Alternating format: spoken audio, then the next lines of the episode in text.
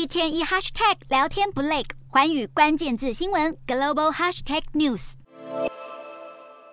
各式各样的罹难者个人用品跟着飞机残骸散落在坠机现场。二零一四年的马航 MH 十七班机在乌克兰上空遭到击落的事件，夺走了将近三百条生命。而这起事件的调查有了最新进展，荷兰的调查人员通过拦截到了通话，认为当初就是俄罗斯总统普丁提供乌东分离主义分子飞弹。调查人员表示，有强烈迹象显示普丁涉入其中，不过要找到决定性的证据非常困难，而且普丁也享有国家元首豁免权。二零二二年底，荷兰才在被告缺席的情况下，判决两名俄罗斯人和一名乌克兰人谋杀班机上所有人的罪名成立，判处了终身监监禁。不过另一方面，由于目前找不到更多线索，荷兰检方也表示，这起事件的调查将告一段落。